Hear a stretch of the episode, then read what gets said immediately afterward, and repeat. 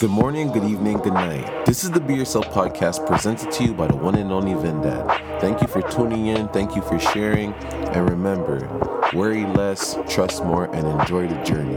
Let's get it. So, I turned back on one of my dating apps, right?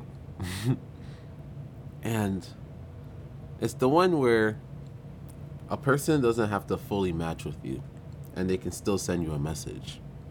So this girl sends me a message saying this Your voice makes my pussy wet. If that's your voice, I want you right now. Let me tell you guys something, man. I'm so trash at flirting. This is what I said back to her. Yeah, that's my voice. And I appreciate you for appreciating my voice.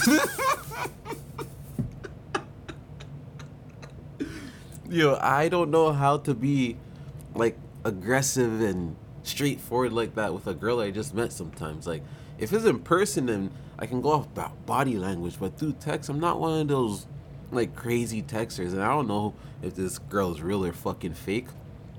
This girl started dying. She's like, "What the fuck? aren't you aren't you horny during the pandemic? Why are you not responding properly?" I just said, "What the fuck?" Like I don't even know if this is real. What is wrong with you? And then the conversation went on, and then I found out that she was real. She gave me her Instagram and everything, and whatever. We had conversations properly over the phone and stuff. But what the fuck was that? Who who starts shit like that?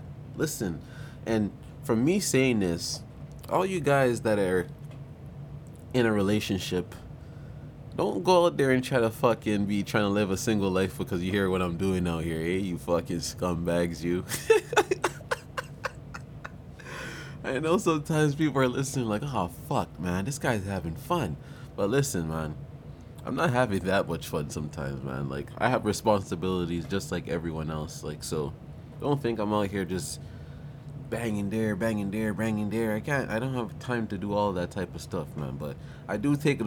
I mean, I do take advantage of those times when I have downtime. I do enjoy myself, man. I'm not one of those guys when has when they have downtime. I just curl up and go to sleep. Nah, I try to take advantage and create some memories, baby, because this life, you don't know how long it's gonna last, man. So, gotta make it fucking worthwhile.